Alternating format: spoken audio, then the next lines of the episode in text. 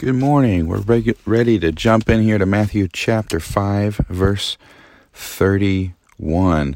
Uh, this to be a very uh, difficult issue to talk over the issue of divorce. It's not just that it's difficult to talk about today, it always has been difficult to talk about. Divorce has never been an easy topic, and that's exactly why Jesus wants to talk about it here. It was just as contentious and difficult in Christ's time, before Christ's time, as it is difficult to work through today in our time. So let's look at what Jesus says about divorce and let's talk about the time that Jesus was living in and what he was addressing. And let's take some of those truths to our day and how we can apply those to what we're facing with this issue of divorce as well. It says this in verse 31 It was also said, Whoever divorces his wife, let him give her a certificate of divorce. But I say to you that everyone who divorces his wife, except on the grounds of sexual immorality, makes her commit adultery. And whoever marries a divorced woman commits adultery. So, the first thing to notice here is that Jesus is linking the last section he talked about on lust with the next section here on divorce because he starts out and says it was also said so he's he's linking these two together as we just talked about in the last episode about lust you have heard that it was said you shall not commit adultery but i say to you everyone who looks at a woman with lustful intent has already committed adultery with her in his heart. So he's talking to men, we learned. Notice he continues the focus on men. It was also said, Whoever divorces his wife, let him give her a certificate of divorce. But I say to you that everyone who divorces his wife, except on grounds of sexual immorality, makes her commit adultery. And whoever marries a divorced woman commits adultery. So this verse again is being directed to men. Notice also here that he doesn't say that it's impossible to divorce. He does point out that except on the ground of sexual immorality. So he gives, you know, this way out of a, a marriage covenant as much as we see in this verse that God uh, through Christ is teaching us to stay together and work things out together and how important marriage is to him, he is still having a way out of marriage to someone. So God recognizes that as well through Christ. But the the thing he's getting at here the most is the issue of faithfulness. Faithfulness. I don't think we realize how important faithfulness is to us in our lives we want to know that I think every relationship that we have is a relationship based on someone being faithful to us, thinking of us, and wanting to be with us forever. I hope that all of my friends will be faithful to me. I hope that uh, my boss or my coworkers or my clients will be faithful to me. I hope that my government will be faithful to me. I as much as I wonder what that actually means, I do hope that my children will be faithful to me. I hope that my pastor will be faithful to me. I'm sure the pastor hopes that the people, the members in his church, will be faithful to him. I'm sure every elected official in government hopes that his or her constituents will be faithful to them. We hope that our police will be faithful, our fire men and women will be faithful to us. Our, the healthcare providers will be faithful to us. I don't think we realize how important it is in every relationship of our, of our life that there really is faithfulness at the core. And please understand this. There is no relationship you will ever have in your life that is more important that faithfulness be at the core than that of the person who commits their whole life to you the one you marry. Your friends may come and go. Uh, your other relationships may come and go. Bosses, government, uh, officials, people here, there. Everyone will shift and will adjust and change. But there's this one relationship where we commit to death do us part. That that relationship is shines more than any other of the importance of two people being faithful to one another. God loves faithfulness. Faithfulness is a reflection of our relationship with Him. He's committed to be faithful to you all the way. And we commit to be faithful to Him.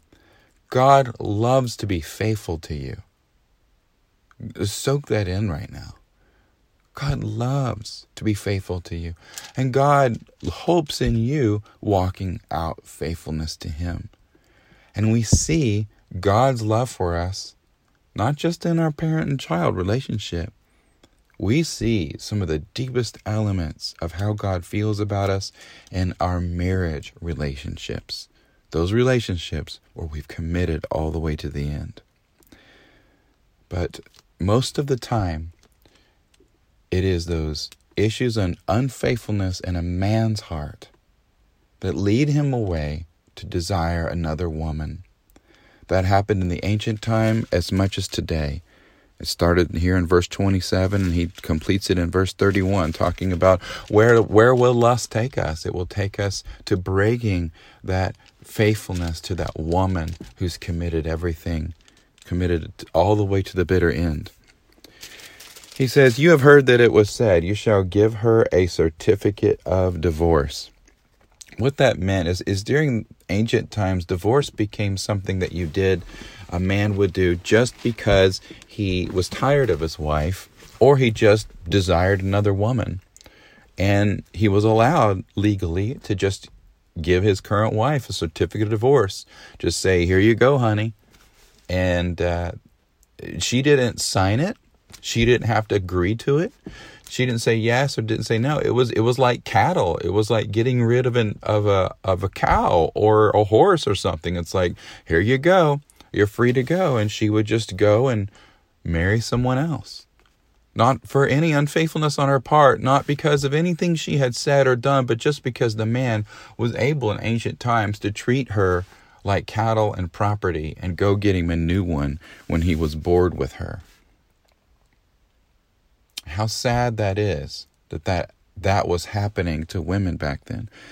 And Jesus is not dealing with the woman here because she's not the primary problem, definitely in his time. He is simply saying this to the men listen, you can't do that to her. You need to love her and be faithful to her. If she has not been unfaithful to you and she has not run off with other men with you and committed sexual immorality on you, you have no right to treat her like cattle and drop her just because you're bored with her or because you don't want to spend time or you don't want to work through this with her. You're not allowed to do that. And it's interesting, he he tells the man that if you if you do that, and just drop her because you're tired of her and go and marry some other woman that some other man has dropped, you've just gone ahead and committed adultery on her. I, I, I never even let that relationship go because it had no reason to be gone. And you need to deal with the fact that you have just dropped a loving woman and picked up another one and and what you've done has been wrong and you need to come to me and ask for forgiveness for that just because you have a religious certificate that you that makes it okay legally doesn't make it right to me because I love faithfulness. I am faithful. And I want you to, to be faithful to another so that you can learn me and learn what I'm like. I, th- I think that's the real damage we do to ourselves if we just let a wife go for no reason and then go get a new wife. And, and if that continues, especially, we damage our own ability to understand faithfulness and know the faithfulness of God. Because we're not learning to walk out faithfulness in our own life, we can't learn and grasp a hold of the faithfulness of God to us. Well, the Lord loves you. And He wants you to know that every single person is valuable. You're valuable. Your your spouse is valuable. Your feelings are valuable. Your spouse's feelings are valuable. Listen, God loves you and He knows what you're you're gonna go through in life. I find it kind of incredible here that Jesus, who dies on the cross for our sins to forgive us, I'm, I find it amazing he didn't say, even if your wife is unfaithful to you, you need to forgive her and take her back. Is he, he did not say that here. He said, if your wife is unfaithful to her, that you can divorce her and move on with your life. God loves you and He loves your feelings, and He knows that things so severe may happen, it may be impossible for you to be able to forgive like He can forgive. And He gives you a way out. There are things that happen in marriage that are so hurtful, so hard, so painful, and things that are out of someone's control that they do have to divorce. And God sees that and understands that. But it doesn't change the fact that God loves faithfulness. And He wants you and wants me to learn to be faithful. And men, He lays this at our at our doorstep. It's that if we were to leave our wife for no other reason than just we wanted another or it was some easy way out, like in the ancient time it was, just write a paper and move on, grab a new woman. He says that that we cause that first wife to commit adultery. But again, that's laid at our doorstep, not at hers. She didn't choose this life. She didn't choose what happened happened in her life. She wanted to stay and be faithful. And we just wrote her off with a certificate and moved on. So that sin is again laid at our doorstep. And we need to come to God and ask for forgiveness for that. Adultery and lust and divorce, these are all sad things and hurtful things. And God loves you and He wants you to be set free of these things. If you're listening to this and you're in a time in your life where you're like, I, I wonder if, if a change of a wife would make my life better, make it easier. Listen, if, if you were going through severe unfaithfulness, you wouldn't just be asking that question. You would be so broken and torn up on the inside. You would just be trying to make it through and survive each day. If, if you're asking yourself a question, maybe I need a new wife, maybe that will make my life more exciting or, or that'll solve some problems. Just take it from a friend. It will not solve any problems.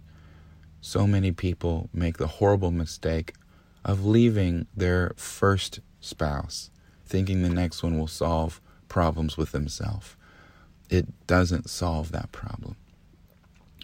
So, unless it's grounds of this um, sexual immorality or some severe equivalent type of abuse of one another, I encourage you to seek out counsel, seek out a mediator to stand between and help you to work things out because that woman has committed to you her whole life and you've committed to her her whole life and that faithfulness you have is a beautiful thing and it it's pleasing to God that you have made this commitment together.